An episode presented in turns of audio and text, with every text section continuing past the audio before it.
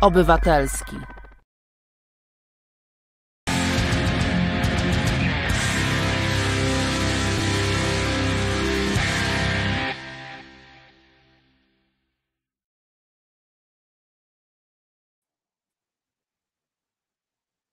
Dzień dobry, witamy Państwa serdecznie. E, w tym e, tygodniu audycja jest nietypowa, nagrywamy ją wcześniej i wynika to z tego, że nasz gość, pan profesor Wojciech Sadurski, e, przebywa w innej strefie czasowej, a mianowicie w Australii. Bardzo serdecznie witamy naszego gościa. Dziękuję bardzo, witam serdecznie, dziękuję za zaproszenie. E, panie profesorze, wiemy, że był Pan e, w Izraelu e, w ciągu ostatnich miesięcy, brał Pan udział w protestach. Czy może Pan się z nami podzielić jakimiś refleksjami dotyczącymi tego, co w tej chwili dzieje się w Izraelu i przede wszystkim jak wygląda sytuacja z poparciem dla reformy wymiaru sprawiedliwości? Czy to jest tak, że całe społeczeństwo izraelskie jest przeciw, czy to społeczeństwo podzieliło się i część osób popiera tą reformę? No, społeczeństwo izraelskie jest podzielone i to bardzo podzielone, spolaryzowane na wiele sposobów, y, powiedziałbym w sposób bardziej skomplikowany niż społeczeństwo polskie, które przecież też jest głęboko spolaryzowane. Przede wszystkim na obrzeżach, czy wyrzucone poza prawdziwe obywatelskie społeczeństwo Izraela, y, jest społeczność palestyńska, która nie ma obywatelstwa y, izraelskiego, ale która przebywa jednak pod władzą państwa Izrael. Po drugie, jest podzielone na Żydów i Arabów, czyli na Arabów, którzy są obywatelami państwa Izrael, ale którzy są na rozmaite sposoby dyskryminowani.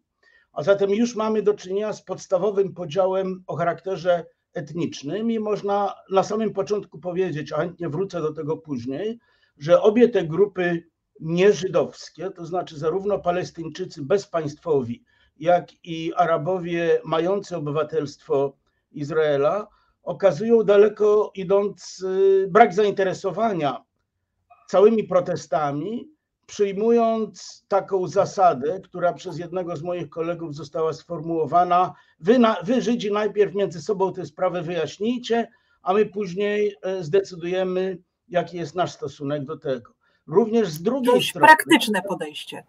Tak, no tak, ale, ale jemu towarzyszy analogiczne podejście, symetryczne niejako podejście ze strony żydowskich przywódców demonstracji, którzy specjalnie nie garną się do tego, aby stawiać tak zwaną sprawę arabską czy sprawę palestyńską na agendzie tych demonstracji. Zatem mamy do czynienia z jednym podziałem.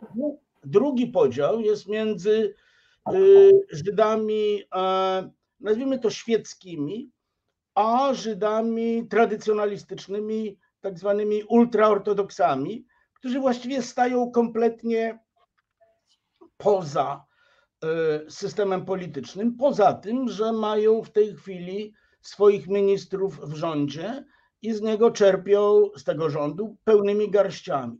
I wreszcie w ramach samych Żydów, nawet pomijając już tych Żydów y, mm, tradycjonalistycznych, ultra, jak to się nazywa, ultraortodoksyjnych, mamy do czynienia z bardzo wyraźnym podziałem na Żydów y, pochodzenia aszkenazyjskiego, wywodzących się głównie z Europy i Żydów tak zwanych Mizrahi, czy Sefard, Sefardyjczyków, jak czasem się ich nazywa, to znaczy Żydów wywodzących się z Afryki Północnej i z Bliskiego Wschodu. I teraz, y, jeśli chodzi o Pani pytanie, o poparcie dla protestów, czy w ogóle generalnie, jeśli chodzi o obiekcje przeciwko reformom Netanyahu, a właściwie jego ministra sprawiedliwości Lewina, to e, tutaj e, podział w poglądach politycznych bardzo wyraźnie pokrywa się z podziałem na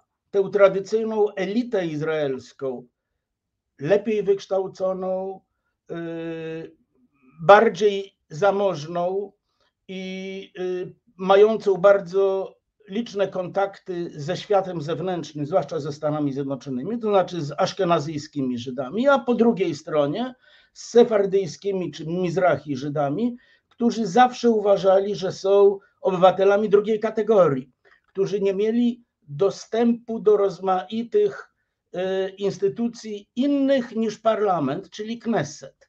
Otóż y, oni przede wszystkim uważają, że w szczególności prawnicy, a jeszcze bardziej w szczególności Sąd Najwyższy, są kompletnie kontrolowane przez tę aszkenazyjską elitę i mają w tym chyba trochę racji. Zresztą to dotyczy nie tylko, nie tylko sądów, ale wszelkich instytucji, nazwijmy to w cudzysłowie elitarnych, typu najważniejsze uczelnie, banki, cała elita finansowa, no i media.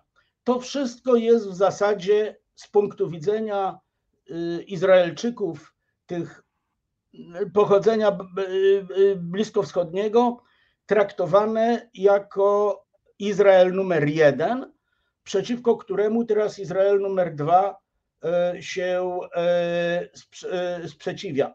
Ja rozmawiam... Panie profesorze, ja przepraszam, tak. że przerwę, ale czy można to porównać trochę z tą sytuacją, jaka była u nas w Polsce, że w pewnym momencie zaczęło się mówić, że sędziowie to jest kasta, oderwana właśnie od realnego świata i od e, tego obywatela, e, który jest gdzieś tam du dużo poniżej, jeśli chodzi o jego wykształcenie, e, i zbudowano właśnie obraz sędziów jako kasty, z którą trzeba zwalczyć czy, czy tutaj widzi Pan pewne podobieństwa? Oczywiście podobieństwa są, e, z tym, że jest również różnica. Różnica, którego, która polega na tym, że na przykład Sąd Najwyższy, który jest w Izraelu zarówno odpowiednikiem naszego Sądu Najwyższego, jak i Trybunału Konstytucyjnego, w tej chwili w większości jest konserwatywny.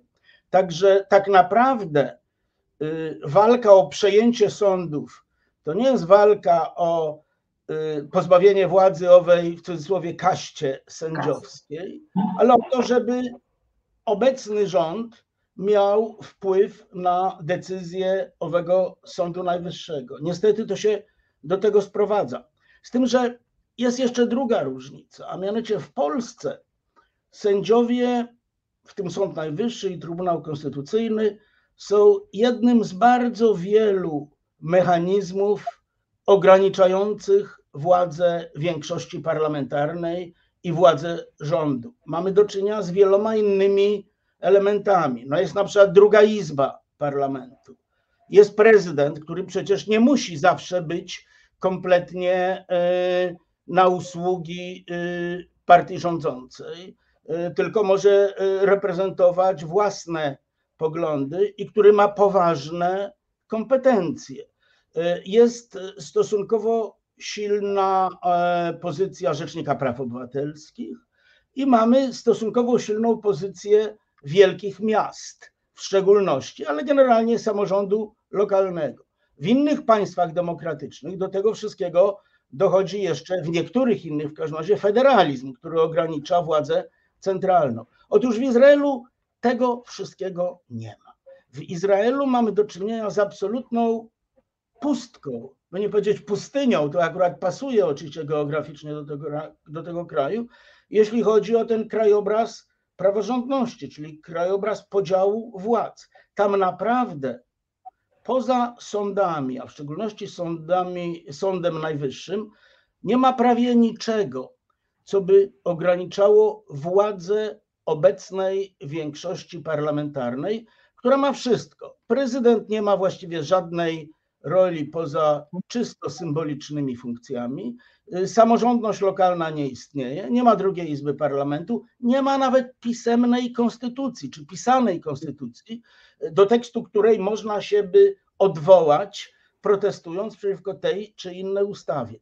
A zatem różnica jest taka, że podczas gdy w Polsce sędziowie są bardzo ważnym, ale nie jedynym ograniczeniem władzy i można liczyć również na cały szereg innych bezpieczników, to w Izraelu takich bezpieczników nie ma. Czyli można by mhm. długo. A przepraszam, panie profesorze, ale, ale wydawało mi się, czytałam, że jest silna pozycja prokuratora, który jest, e, znaczy nie jednego prokuratora, tylko prokuratorów, którzy e, są doradcami, czy to premiera, czy to poszczególnych ministrów, i że ich stanowisko wiąże ministra w tym znaczeniu, że jeśli oni przeciwstawią się jakiejś, e, jakiemuś pomysłowi, jakiemuś poglądowi, to minister musi się do tego zastosować. Czy to tak nie wygląda? Tak, absolutnie jest. Ma pani absolutnie rację. I to jest jeden z tych właściwie bezpieczników, które były zaprojektowane, a właściwie dodane do systemu konstytucyjnego, bo mamy tam do czynienia z systemem konstytucyjnym, chociaż nie ma pisanej konstytucji. I ma pani mhm. rację, są tak zwani legal advisors, doradcy prawni, którzy są w zasadzie niezależni, którzy są przyklejeni do każdego ministerstwa i którzy nie mają y, żadnych obowiązków podległości wobec ministra.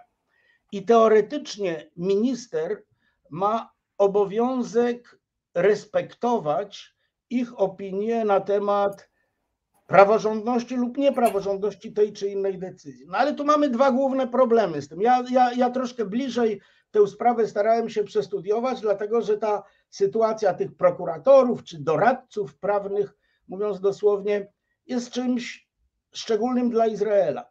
Otóż są dwa wyjątki do tego przekonania o tym, że to może być jakiś bezpiecznik. Po pierwsze, wszystko zależy od tak zwanej chemii personalnej między ministrem lub ministrą a danym doradcą. Jeżeli doradca rzeczywiście ma wysoki autorytet, a minister jest przekonany o konieczności respektowania jego zdania, wszystko w porządku.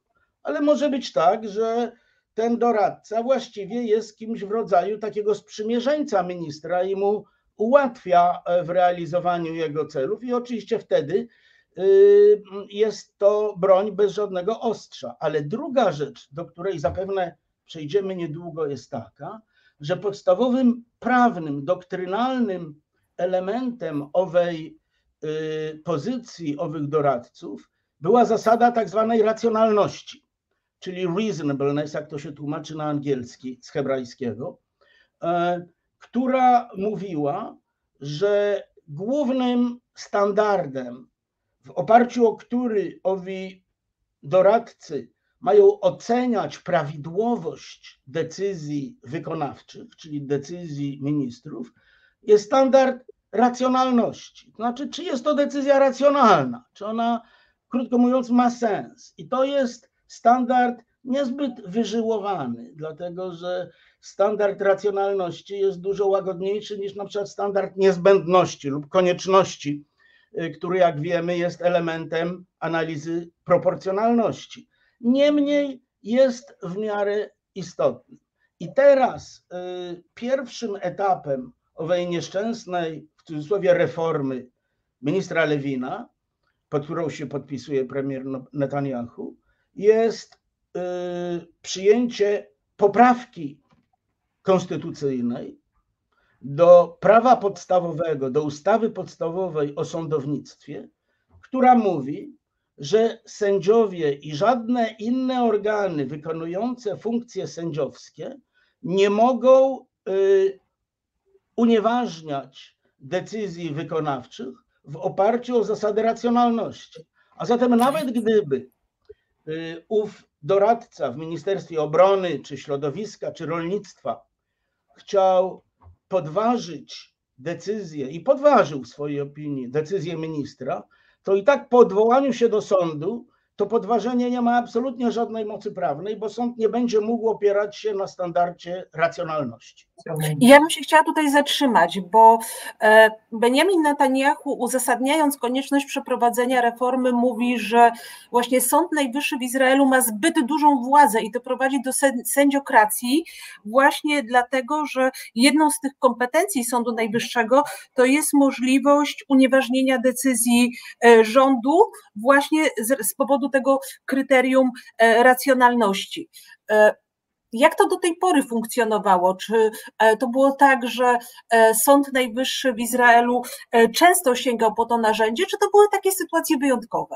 Nie, Sąd Najwyższy często po to sięgał, ale może trzeba powiedzieć dwa słowa o samym Sądzie Najwyższym i o jego pozycji ustrojowej w Izraelu, bo znów jest to coś, co dla nas, przyzwyczajonych do, do takiego y, tradycyjnego y, analizowania sądów w myśl pisemnej konstytucji, y, jest czymś w miarę egzotycznym.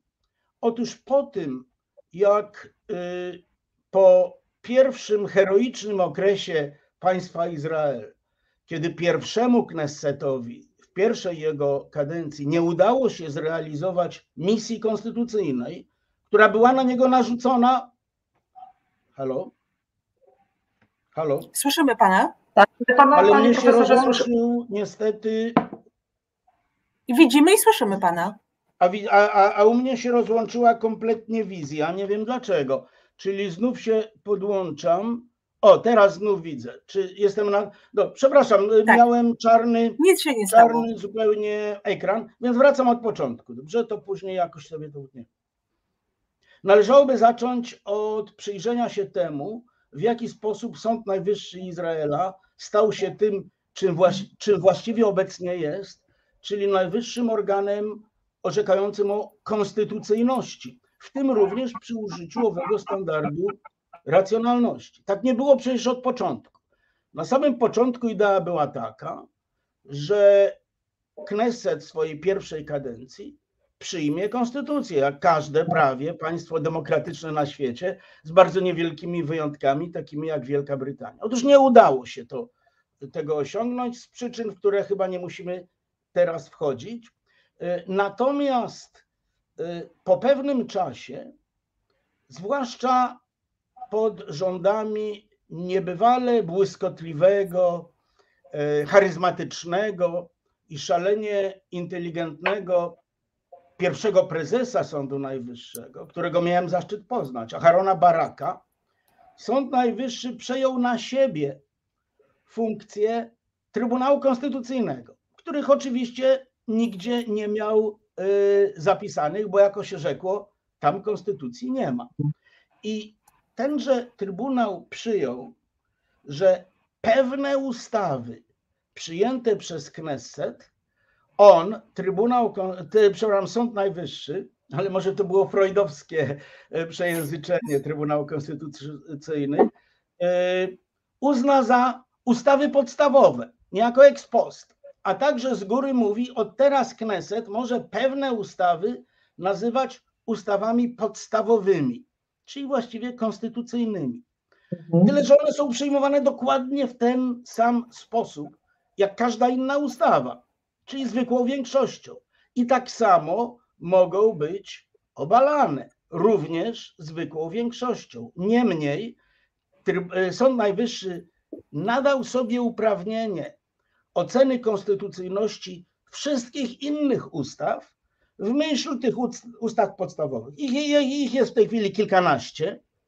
E, to się zmienia z roku na rok, ale Aharon Barak, prezydent czy pierwszy prezes Sądu Najwyższego, powiedział, że niezbędnym wymogiem e, demokracji jest to, by sąd, w szczególności Sąd Najwyższy, mógł uznawać pewne ustawy za niekonstytucyjne i ich po prostu nie realizować. To, był, to była rewolucja w konstytucjonalizmie izraelskim, na miarę rewolucji, która wydarzyła się w Stanach Zjednoczonych u zarania państwa amerykańskiego w 1803 roku, kiedy w najsłynniejszej zapewne sprawie, na samym początku funkcjonowania Sądu Najwyższego, ówczesny pierwszy prezes John Marshall w sprawie Marbury przeciwko Madisonowi, również Sądowi Najwyższemu Stanów Zjednoczonych tak, nie, niejako sam sobie taką rolę przyjął. I oto ponad dwa stulecia później, w 1995 roku, Aharon Barak coś takiego postanowił w przełomowej sprawie w kwestii banku e, rolnego Mizrahi. No i dobrze, i w tej chwili mamy do czynienia z sytuacją, w której na tej pustyni praworządnościowej, którą zarysowałem na samym początku, gdzie nie ma normalnych innych bezpieczników, wyrósł jeden, jedyny bezpiecznik, ale bardzo potężny to znaczy sąd. I bardzo wielu polityków zwykłych ludzi i niektórzy prawnicy, ale zdecydowana mniejszość, do czego chętnie później wrócę, uważają to za sprzeczne z demokracją. Mówią, nigdy mhm. my sądowi najwyższemu nie chcieliśmy takiej funkcji dać i ten pakiet ustaw w cudzysłowie reformujących sądownictwo w Izraelu jest właśnie reakcją przeciwko tej potędze, tej władzy Sądu Najwyższego. No tak, ale ta, ta władza, ta potęga, y, z tego co pan profesor mówi, wydaje się być samym dobrem. No bo po pierwsze, nie mamy konstytucji, po drugie, nie mamy żadnych bezpieczników praworządności, no więc ten Sąd Najwyższy nam gwarantuje, że jakąś stabilność mamy, no bo w innym wypadku roku 2023 możemy mieć taki pakiet ustaw podstawowych, a w roku następnym zupełnie inny pakiet, no bo zwykła większość wystarczy, żeby to demolować. Czy a tak tego... naprawdę ten, kto ma władzę polityczną w rękach, e, tak, jest wszechrządzący. Tak. Tak, tak do, no ja, do ja dokładnie, ja, tak, przepraszam bardzo, ja dokładnie uważam tak samo jak panie sędzie, ale nie mhm. każdy tak uważa w Izraelu. To prawda, ale I... właśnie do tego zmierzało moje pytanie. Chciałam zapytać, czy wydarzyło się coś takiego, co spowodowało, że ludzie pomyśleli, nie, nie, ma sąd za dużo władzy, czyli czy jakaś decyzja tego e, Sądu Najwyższego Izraelskiego okazała się być dla ludzi kontrowersyjną, czy też ich e, poparcie jest konsekwencją e, przekazu politycznego, tego, czego oczekują politycy i którzy budują takie no, przekonanie w społeczeństwie. To drugie. E, nie było żadnej decyzji jednostkowej, która mogłaby zniechęcić większość społeczeństwa do Sądu Najwyższego. Z tego oto powodu, że Sąd Najwyższy, zwłaszcza po zakończeniu kadencji sędziego Aharona Baraka jako prezesa, a tam prezes ma potężną władzę, bo on, podobnie jak u nas, zresztą decyduje o przydziale spraw poszczególnym panelom sędziowskim. Otóż po jego odejściu sąd bardzo skręcił na prawo i stał się sądem bardzo konserwatywnym, z tym, że nie w sposób fanatyczny. I mm, nie było takiego jakiegoś przełomowe, przełomowej decyzji. Jedyna decyzja, która była najbardziej kontrowersyjna w ostatnich latach, dotyczyła budowy owego e, nieszczęsnego czy, czy mm, szokującego muru Y, oddzielającego y, na ziemiach okupowanych y, ludność palestyńską od osadników. I tam Trybunał Sąd, Sąd Najwyższy, stale się mylę, przepraszam, ale to chyba pokazuje, to że jest bezpodstawne. Jest. Otóż, tak. że Sąd Najwyższy wtedy powiedział, co do zasady, przyjmujemy konieczność istnienia tego muru i tutaj chylimy, chylimy głowę przed opinią wojskowych, Niemniej w niektórych odcinkach y, lokalizacja tego muru jest skrajnie nieracjonalna i w oparciu o analizę proporcjonalności on powinien być zmieniony, bo ona zupełnie niepotrzebnie pozbawia ludność palestyńską od dostępu na przykład do miejsc pracy, do szkół czy do wody. E, I to było oczywiście, jak każda Salomonowa y, decyzja taka z jednej strony, z drugiej strony, nikogo nie zadowoliła i było sporo protestów. W szczególności wtedy wojskowi byli tym trochę zniesmaczeni. Ale trzeba powiedzieć, że to im bardzo szybko przeszło i obecnie, z tego co wiadomo, ale ja nie rozmawiałem z żadnymi e, wojskowymi, większość e, elity tej militarnej, a w szczególności emerytowani generałowie, zwłaszcza służb specjalnych, są przeciwko reformom Netanyahu. Czy można tak, sobie to... zadać pytanie, skąd to, skąd wynika ten niezwykły protest? Otóż oni uważają, że mamy do czynienia nie mniej, nie więcej, tylko z zagrożeniem dla samych fundamentów demokracji izraelskiej. Tutaj myślę, że warto też zwrócić uwagę, że, bo to są wojskowi, to są rezerwiści, ale jednocześnie Izrael jest państwem, można powiedzieć, nieustająco w stanie wojny, państwem militarnym i to jest olbrzymia też y, tak. siła, jeśli chodzi. Myślę, że wpływ wojskowych na funkcjonowanie państwa w Izraelu jest całkowicie inny niż jeśli porównamy to z Polską, prawda? Absolutnie tak, absolutnie tak. No ale wyobraźmy sobie, że mamy do czynienia z sytuacją, w której duża część zarówno aktywnych, jak i już emerytowanych czołowych e, dowódców danego kraju wypowiada lojalność i posłuszeństwo władzy wykonawczej. Właśnie w takiej sytuacji, nie kraju, który gdzieś tam sobie bytuje na obrzeżach świata i który się cieszy spokojem i, i pokojem, ale akurat na odwrót, który jest stale w tym egzystencjalnym zagrożeniu. No to jest jedna rzecz, którą każdy, kto przyjeżdża do Izraela, jestem przekonany, że również nasi widzowie, którzy tam byli, y, zdają sobie sprawę, że nie jesteśmy w normalnym państwie. Jesteśmy w państwie, które jest stale w sytuacji zagrożenia egzystencjalnego i którego wszyscy praktycznie sąsiedzi chcieliby zniknięcia tego państwa z mapy. No to jednak jest coś, czego, o czym nie można nie myśleć czy nie zdawać sobie sprawy. Ale to nie znaczy, że wszystko, co aktualna władza e, sobie e, wymyśli, musi być respektowane. I ten fantastyczny, wspaniały ruch e, częściowo nieposłuszeństwa obywatelskiego, a w dużej mierze protestu, jest przykładem takiej bardzo demokratycz, demokratycznego impulsu społeczeństwa izraelskiego przeciwko władzy, która no jednak zgadzam się tu z moimi przyjaciółmi izraelskimi, w swoich zamierzeniach podważa fundamenty demokracji. No tak, ale Dobrze, a możemy się za chwilę jeszcze zatrzymać przy tych wojskowych, bo taką twarzą no, oporu był minister obrony e, Galant, prawda? I on został zdymisjonowany.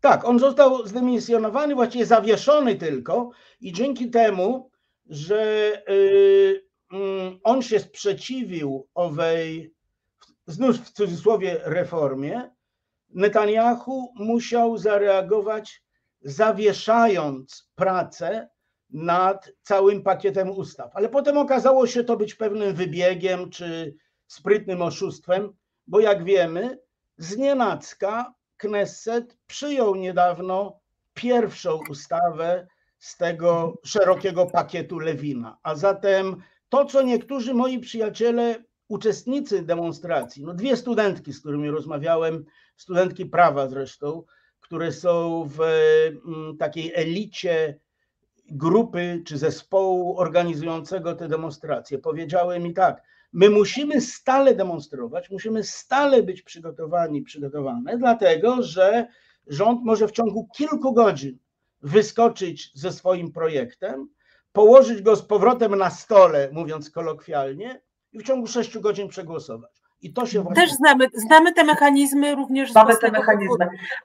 A, ale A ja mam jeszcze pytanie o właśnie Poczekaj ministra... Bo ja bym chciała do, do wojskowych, musisz mnie e, dopuścić do głosu, bo pomyślałam sobie, e, e, słysząc o tym, w jaki sposób zareagowano na te protesty, na przystąpienie do protestów rezerwistów, którzy grozili, że zagrozili, że oni się nie stawią, nie stawią i nie będą tej służby pełnić, że zamiast jakby się wydawało racjonalnie politycy zastanowić się, dlaczego właśnie oni tak robią i czy to nie zagraża państwu, o którym mówimy, że jest państwem w stałym niebezpieczeństwie, państwo jak państwo, ale jego obywatele, ich życie, ich zdrowie, to przerzucono tę odpowiedzialność na tychże właśnie wojskowych, mówiąc, to wy będziecie odpowiedzialni, jeśli coś się stanie.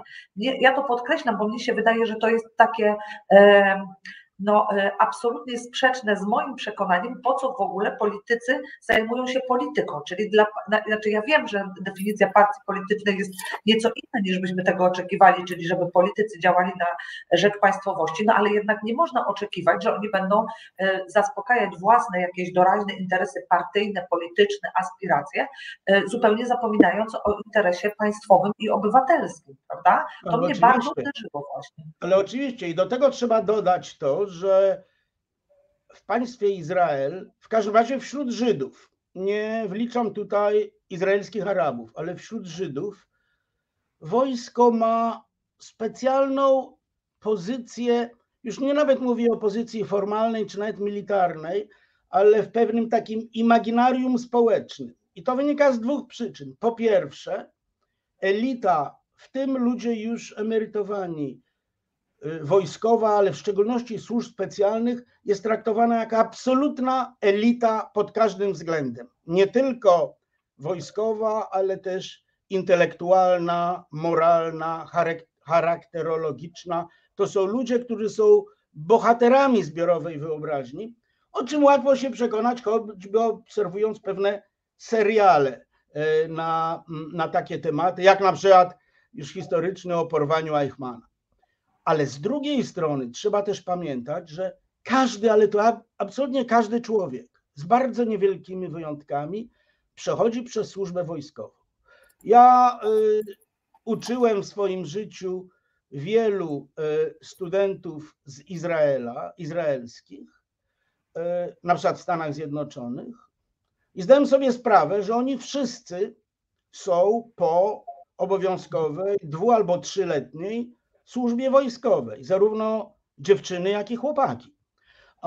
To jest zupełnie inne podejście. Ktoś, kto tam nie ma, chyba że jest się, nie wiem, jakoś wyjątkowo yy, ze względów medycznych nie nadającym się do tego, ale to i tak ten ktoś idzie do yy, powiedzmy takich służb, które nie wymagają sprawności fizycznej, na przykład do wywiadu, prawda, albo do analizy, yy, do analizy mm, rozmaitych dokumentów.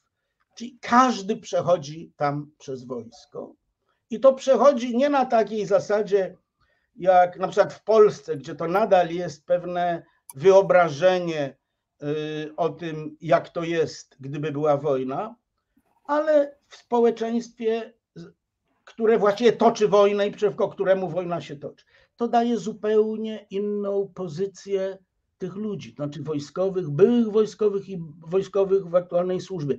To jest naprawdę elita. I teraz, gdy ta elita daje argumenty, pisze otwarte listy, składa rezolucje, przyjmuje rezolucje o tym, że oni się nie zgadzają z obecnym rządem, to to ma zupełnie inną wagę niż to, gdy nie wiem, paru z całym dla nich szacunkiem generałów Wojska Polskiego e, może być obojętnych czy wręcz krytycznych wobec ministra Błaszczaka. To są w ogóle rzeczy absolutnie nieporównywalne. Ja jeszcze tylko dodam, że gdy poszedłem na taką największą demonstrację, jaka miała miejsce, jaka ma miejsce tego co tydzień regularnie w Izraelu, czyli na słynne demonstracje na Alei Kaplana w Tel, Tel Awiwie, to tam są takie jakby stoiska, gdy się zbliżamy już do głównego placu, na którym jest jakby centrum tej demonstracji, a ta demonstracja jakby rozlewa się na wszystkie uliczki wokół, bo to jest zazwyczaj ponad 100 tysięcy ludzi.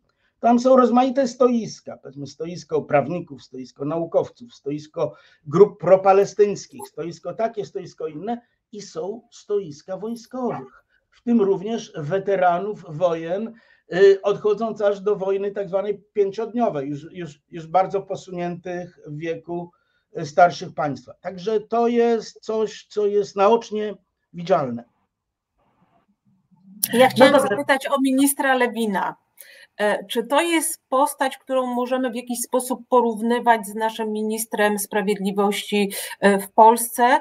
E, czy to jest też osoba, za którą stoi skrajnie takie nacjonalistyczne ugrupowanie o konserwatywnym charakterze? I jaka jest jego rola w tej reformie?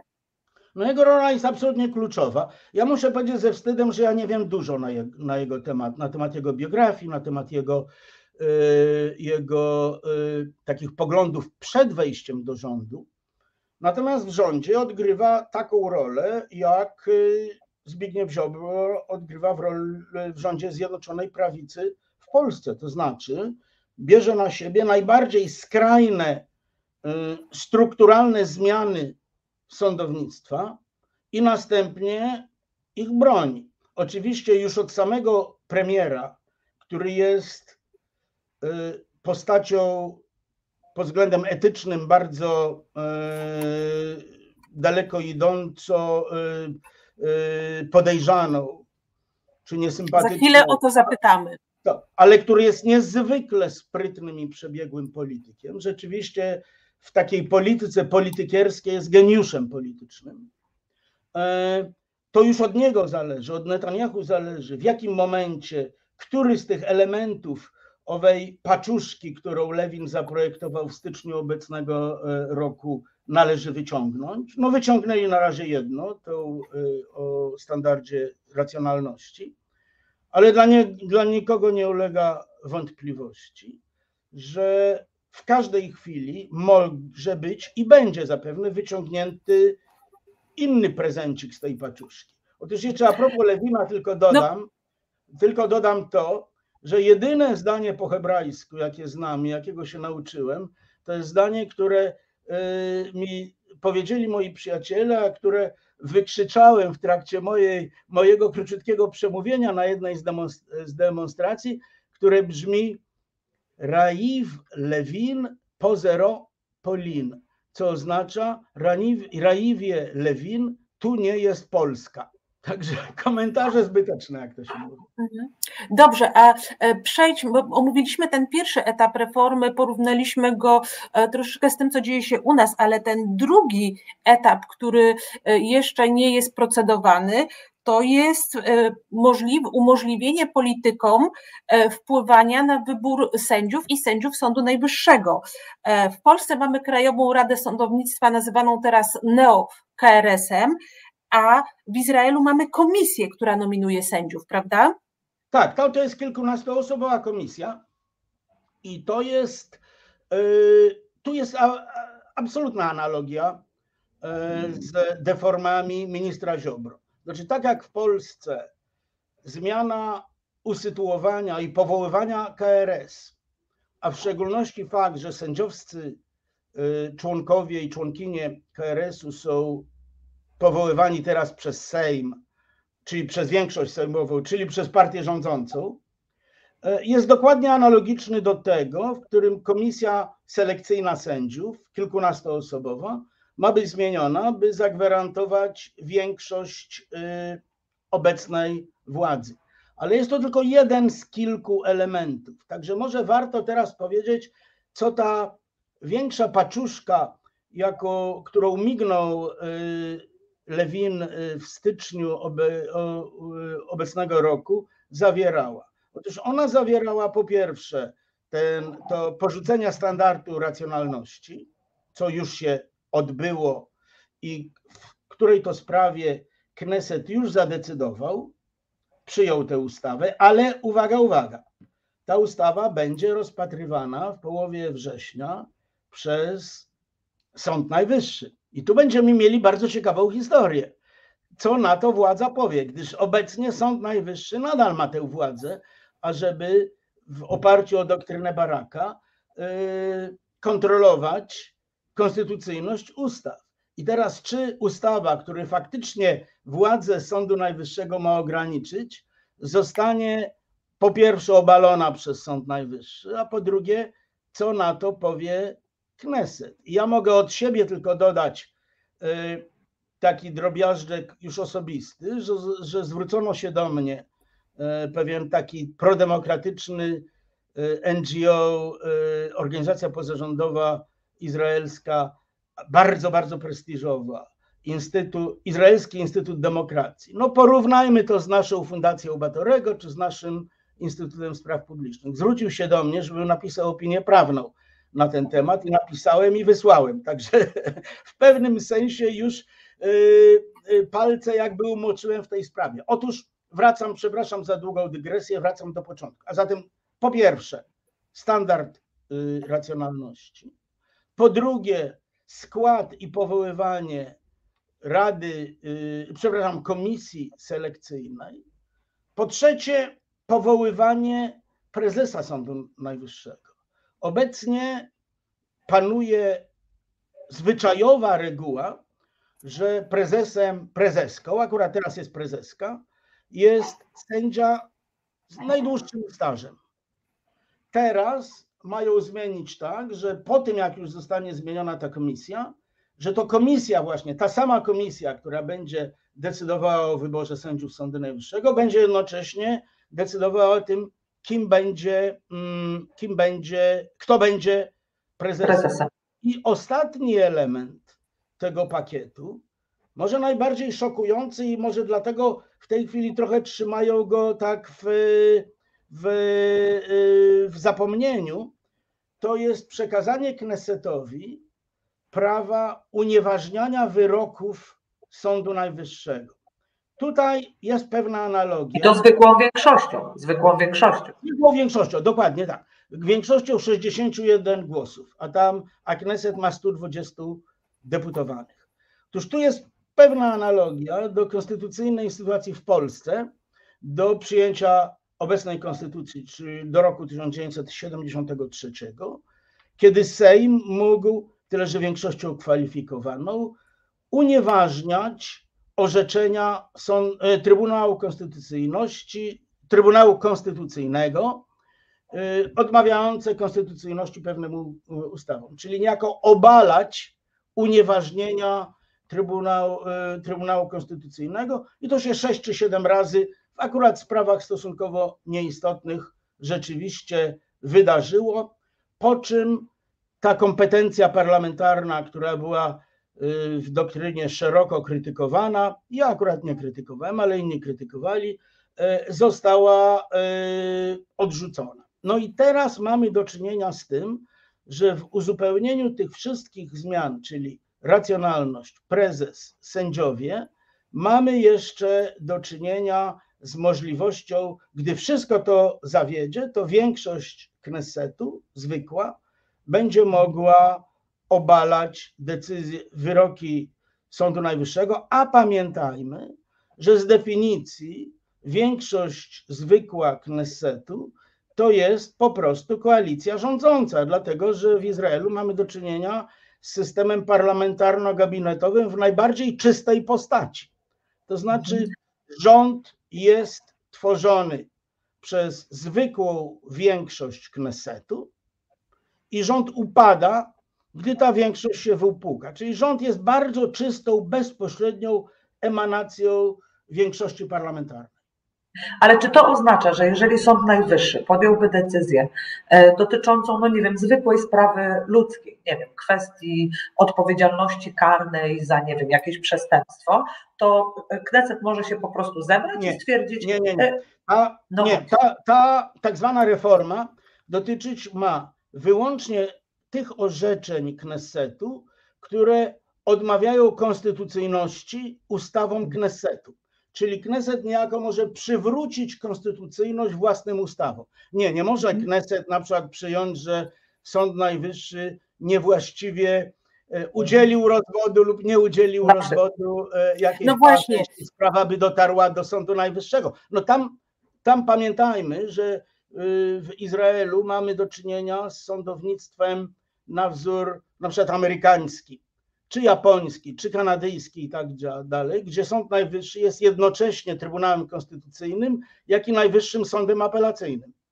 No właśnie. Dobrze, ja bym się chciała tutaj zatrzymać, e, ponieważ część komentatorów mówi, że e, to parcie na, do, w kierunku przeprowadzenia reformy wymiaru sprawiedliwości jest spowodowane zarzutami, które ciążą na Benjaminie Netanyahu e, i dlatego on dąży do tego, żeby mieć tak dużą możliwość oddziaływania na decyzję sądu, a także na wybór członków Sądu Najwyższego, ponieważ w tej chwili postawiono mu zarzut oszustwa, nadużycia władzy, przyjęcia łapówek e, które e, w momencie, kiedy e, zaczną, być procedowane, to najwyższą instancją właśnie będzie ten Sąd Najwyższy. Czy pan profesor też spotkał się z takimi opiniami? Co chwila się z takimi opiniami spotykałem. To jest właściwie najczęstszy argument, który słyszy się, gdy się rozmawia z prawnikami, ale też z tak zwanymi zwyczajnymi ludźmi, którzy są nieskażeni że tak powiem, wiedzą prawniczą, że Netanyahu robi to wszystko, aby zapobiec niekorzystnym dla niego decyzjom w jego sprawach.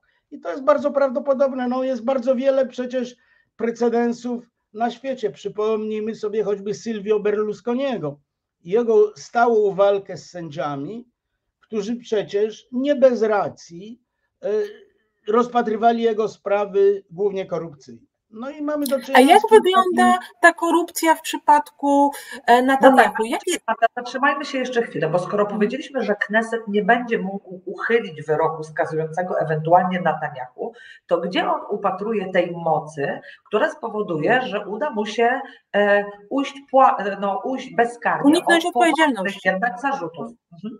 Żeby ja myślę, że tutaj chodzi o generalnie stosunek do autorytetu, prestiżu i potęgi Sądu Najwyższego. To nie jest chyba tak, że akurat Sąd Najwyższy będzie rozpatrywał jego sprawy korupcyjne. Raczej chodzi o to, że sędziowie jako tacy, że sądownictwo jako takie jest przez niego traktowane jako coś w rodzaju takiego kolektywnego wroga. Ja muszę powiedzieć, że ja muszę przyznać się, że ja nigdy nie studiowałem szczegółowo typu zarzutów przeciwko niemu. Wiem, że są to zarzuty nie tylko przeciwko niemu, ale także przeciwko członkom jego rodziny, w tym jego żonie. Ale muszę tutaj powiedzieć, że byłem tak przejęty konstytucyjnymi aspektami mm, i politycznymi aspektami walki moich znajomych z tą nieszczęsną reformą, że nawet się specjalnie nie wgłębiałem w charakter tych zarzutów korupcyjnych i przekroczenia władzy Netanyahu. Ja zmierzam do tego, że usłyszałam gdzieś w przekazie publicznym, że Netanyahu e, na wskutek protestów tak masowych i długotrwałych e, był skłonny no jakby zwiększyć swoją postawę, ale koalicjanci e, absolutnie odrzucili taką możliwość. Tak, z takim, z takim poglądem również się spotykałem wielokrotnie, a wynika to z bardzo interes, takiego osobliwego charakteru obecnej władzy. Otóż dotychczas Netanyahu, który już w sumie rządził chyba 16 lat z małymi yy, przerwami, co w bardzo młodym w sumie państwie jest czymś zupełnie bez precedensu, prawda? Otóż Netanyahu zazwyczaj opierał swoją władzę na tym, że był w centrum aktualnego rządu. To znaczy był mniej więcej pośrodku i kontrolował skrzydła skrzydło bardziej lewicowe, takie socjaldemokratyczne, Partii Pracy, i skrzydło prawicowe, ultrakonserwatywne również. Teraz się to wszystko zmieniło i paradoksalnie dla bardzo wielu Izraelczyków y, jest to, że y, on jest naprawdę w cudzysłowie najbardziej lewicowym członkiem swojego rządu. A zatem, będąc, co znów trudno ludziom przechodzi przez gardło, ale jest tak rzeczywiście, że jego koalicjanci są wszyscy dużo bardziej na prawo niż jego partia, czyli Likud. A zatem, będąc na prawo od Likudu, oni nimi niejako sterują, dlatego że odejście każdej z tych partii, w tym ultrafundamentalistów, w tym partii, której jedynym programem jest obrona za wszelką cenę praw osadników e, na terytoriach palestyńskich i tak dalej, odejście każdej z tych partii oznacza upadek rządu. On doskonale wie, co to znaczy, dlatego że on przecież doszedł do władzy w roku 2022, e, przepraszam, po tym jak poprzedni rząd e, koalicyjny upadł, bo jeden tylko deputowany przeszedł z partii koalicyjnej do partii opozycyjnej. A zatem zawsze te większościowe koalicje w Izraelu są ogromnie kruche i ta kruchość oznacza, że w istocie premier ma bardzo słabą pozycję, a ma tym słabszą, im mniej może pozycjonować się w środku, a Netanyahu nie może. Czyli jest niejako ten wielki, najbardziej, najzdolniejszy i osiągający największe polityczne sukcesy w dziejach Izraela polityk jest w pewnym sensie y, mm, zakładnikiem. Przepraszam za słowo, rozmaitych wariatów, bo tam są rzeczywiście szaleńcy, tam są fanatycy, tam są ludzie niezmiernie niebezpieczni, tam są po prostu zwykłe bandziory, które y, chełpią się tym, jak oni Palestyńczyków rugują z ich e, terytoriów. Także to, to, jest, e, to jest rząd okropny. Tam, e, tam ministrem finansów jest ktoś, kto był oskarżony o korupcję i o przestępstwa podatkowe. Także to jest coś, co się nie mieści w głowie. A ponieważ no właśnie, bo nie ma zakazu pełnienia funkcji publicznej, mimo tego, nie że jest zakazu, się... tak. A ponieważ w Izraelu, tej części, którą poznałem, jest tak głębokie przekonanie o pewnej misji Izraela, takiej demokratycznej, cywilizującej, przechowującej to, co jest najlepsze w tradycji narodu żydowskiego, no to oni się z tym nie mogą pogodzić. Ale panie, panie mnie przedtem zagadnęły o to, czy są również odmienne na to poglądy, również wśród prawników. I muszę powiedzieć Tak. tak, ja dosyć aktywnie i celowo szukałem w środowiskach prawniczych kogoś, y, kto mógłby mi przedstawić drugą stronę medalu. I znalazłem. znalazłem i to jest profesor, profesor prawa, bardzo wybitny, który się nazywa Moshe Cohen Elia. I Moshe mi opowiadał o tym, jak on fundamentalnie odrzuca całą frazeologię protestu, twierdząc, że ona jest głęboko niedemokratyczna i że ona chciałaby przechować rządy czy władzę elity sędziowskiej, czyli tej jurystokracji, a u nas wrogowie sędziów nazywają ją kastą, e, przeciwko demokratycznej woli mm, większości społeczeństwa. Suwerena. Słucham? Suwerena. Przeciwko suwerenowi, tak, tak. I to Tak. Mosze, który jest bardzo wybitnym prawnikiem, który jest absolutnie członkiem elity prawniczej, ale który jednocześnie mi powiedział, jest z pochodzenia Sefardyjczykiem, czyli jego e, rodzice przybyli do Izraela z Afryki Północnej. On uważa, że rzeczywiście mamy do czynienia z jakby taką rewolucją Izraela numer dwa przeciwko władzy Izraela numer jeden. I oni chcą obecnie odzyskać władzę, którą przecież przekazali Knessetowi w wyborach. Także z e, gwoli, gwoli pewnej uczciwości muszę powiedzieć, że są również prawnicy i to wybitni prawnicy. Nie mówimy o, o kimś, kto ma, e, że tak powiem, niski prestiż zawodowy. Mówimy o absolutnie jednym z czołowych e, izraelskich prawników, zresztą szanowany i lubiany przez jego politycznych oponentów, z którymi o nim rozmawiałem. Ale czyli to oznacza, że on uważa, że prawem demokracji jest nawet zniszczenie tejże samej Tak, dlatego, że on nie traktuje jako zniszczenie. On uważa, że to, co Sąd Najwyższy zbudował w czasie władzy prezydenta sądu Baraka, było absolutnie niezgodne z zasadami demokracji izraelskiej. I że jeżeli ktoś chce zmienić y, system prawny, to powinien go przeprowadzić przez Knesset, a nie przez Sąd Najwyższy. No to jest, to jest jego pogląd i, i taki pogląd również funkcjonuje, ale muszę powiedzieć, że w tych środowiskach, z którymi ja się y, y, głównie kontaktowałem, a siłą rzeczy były to przede wszystkim środowiska akademickie, prawnicze, jest to absolutnie marginalny, marginalne podejście. Bardzo niewielu, y, bardzo niewielu prawników tak, tak właśnie uważa. On mi zresztą powiedział, że on dostał teraz taki stały felieton w jedynym prorządowym kanale telewizyjnym, tel, bodajże to się nazywa kanał 14.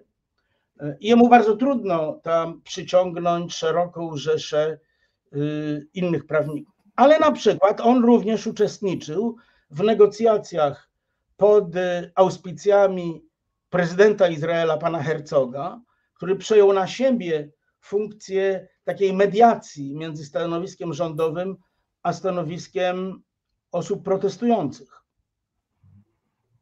Ja też Dobrze, spotkałam się z takim poglądem, przepraszam, ale y, wcisnę się tutaj Proszę. troszeczkę, y, że reforma, y, znaczy batalia o reformę sprawiedliwości w Izraelu to jest też batalia o świeckie państwo, że w sytuacji, kiedy te bezpieczniki zostaną wyłączone, o których rozmawialiśmy, to ta skrajnie nacjonalistyczna i prawicowa koalicja będzie miała otwartą drogę, żeby też przeprowadzić takie reformy o charakterze światopoglądowym, dość istotne dla funkcjonowania społeczeństwa.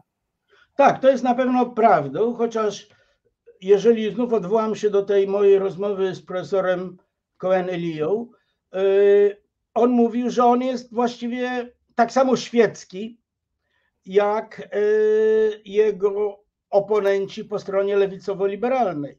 Jak Rad Likud yy, premiera Netanyahu jest partią świecką, oni nie mają nic wspólnego z ortodoksami i tak dalej. Natomiast jest oczywiste, że jeżeli ultraortodoksi przeprowadziliby dalsze rozmaite przywileje dla siebie, a mają już mnóstwo, mają mnóstwo przywilejów, jest to właściwie państwo w państwie.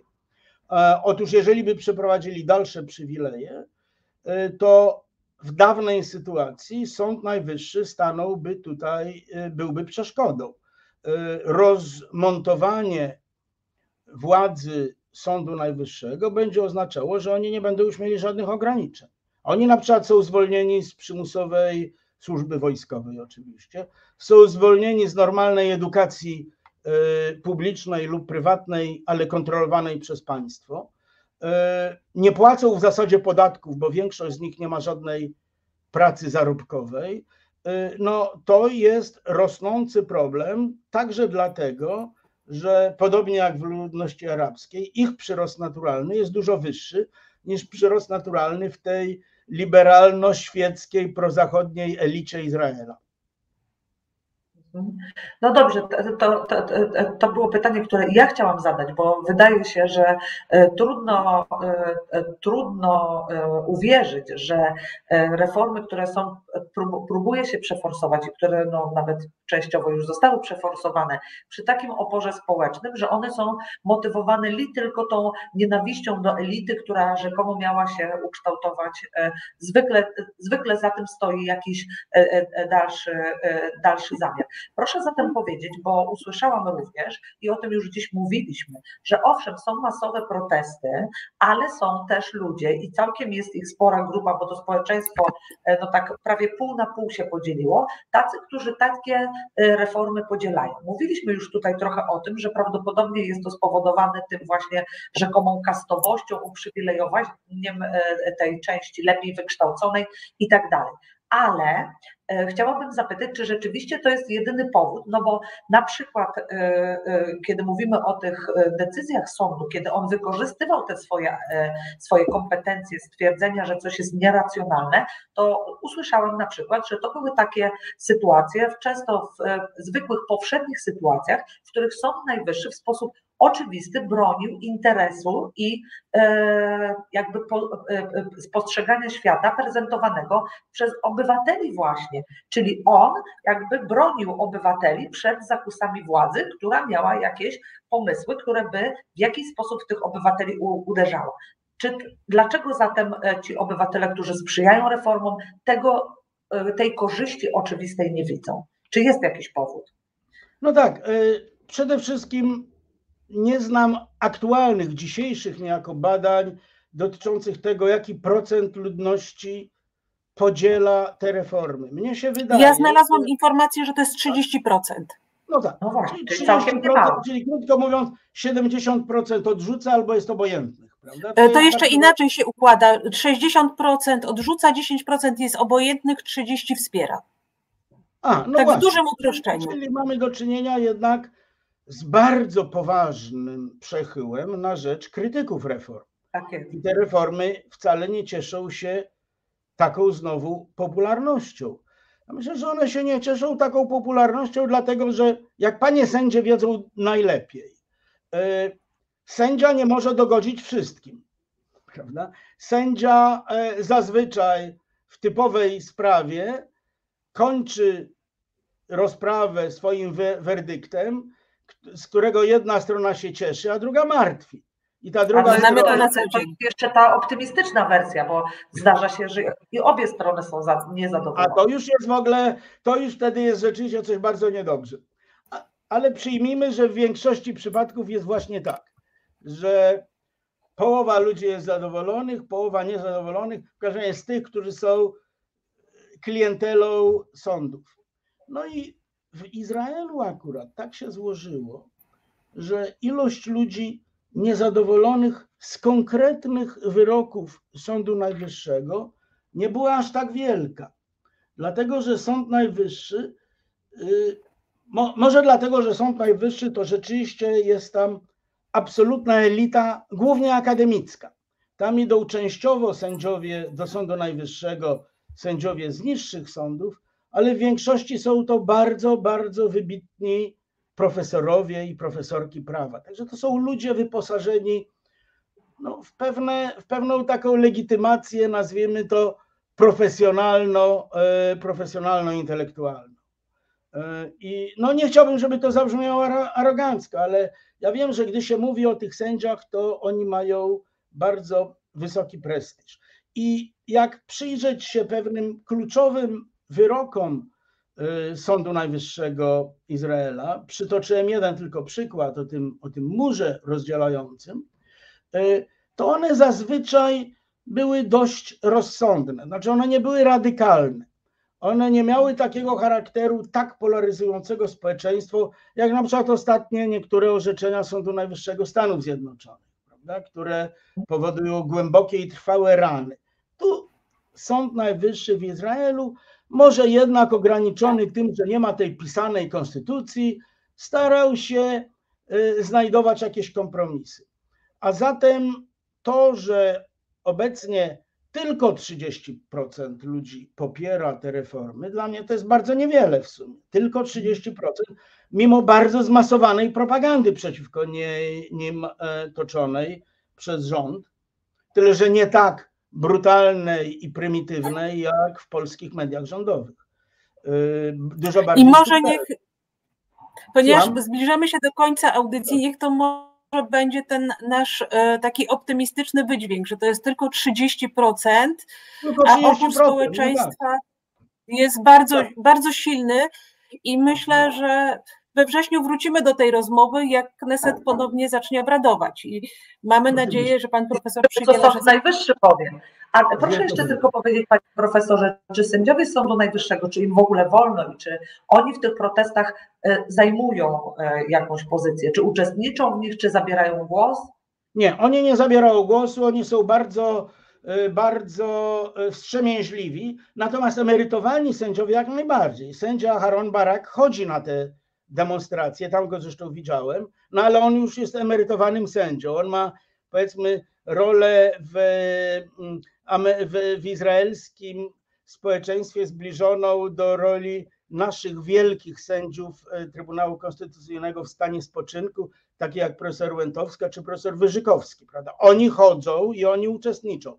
Natomiast sędziowie aktywni obecnego Sądu Najwyższego w Izraelu zachowują bardzo daleko posuniętą wstrzemięźliwość. Stąd jestem bardzo ciekaw, jaki będzie ich werdykt w połowie września w sprawie owej poprawki konstytucyjnej dotyczącej y, racjonalności. Dobrze, panie profesorze, tak jak Marta powiedziała, czas naszej audycji dobiegł e, końca, ale ponieważ e, ten e, czas reform izraelskich i zamachu na tą praworządność i bezpiecznik tej praworządności nie dobiegł końca, to myślę, że jeśli pan profesor pozwoli, to my z wielką przyjemnością powrócimy jeszcze do tej rozmowy. Nasi słuchacze tak. są bardzo zainteresowani wszystkimi takimi sprawami i też wydaje mi się, że będą oczekiwać, że ten temat będziemy pogłębiać. Także zapraszam Zapraszamy z wielką, z wielką radością, a przy okazji nieśmiało chciałbym również dodać, że w sprawach polskich również mam parę opinii i informacji i chętnie również o tym drugim kraju, e, bliższym zapewne dla nas wszystkich, z paniami sędziami porozmawiam.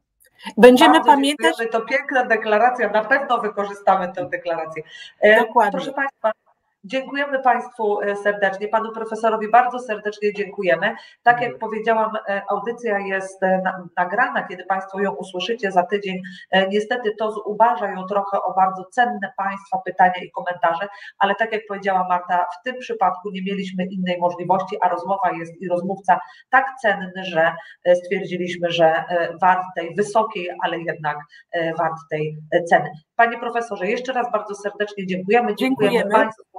E, proszę w komentarzach napisać e, swoje refleksje, e, pytania. Wykorzystamy je przy innej rozmowie, która też będzie pewnie musiała być nagrana, zważywszy na różnicę czasową. Do widzenia. Może uda się i osobiście zaprosić pana profesora do naszego Dokładnie. studia przy ulicy Andersa, bo przecież pan profesor często do Polski przyjeżdża. Oczywiście, zawsze z wielką chęcią. Bardzo dziękuję z góry za zaproszenie. Dziękujemy. Dziękujemy za ten pięknie. Do widzenia. Dziękuję, do widzenia. Do widzenia. Do widzenia, dziękuję.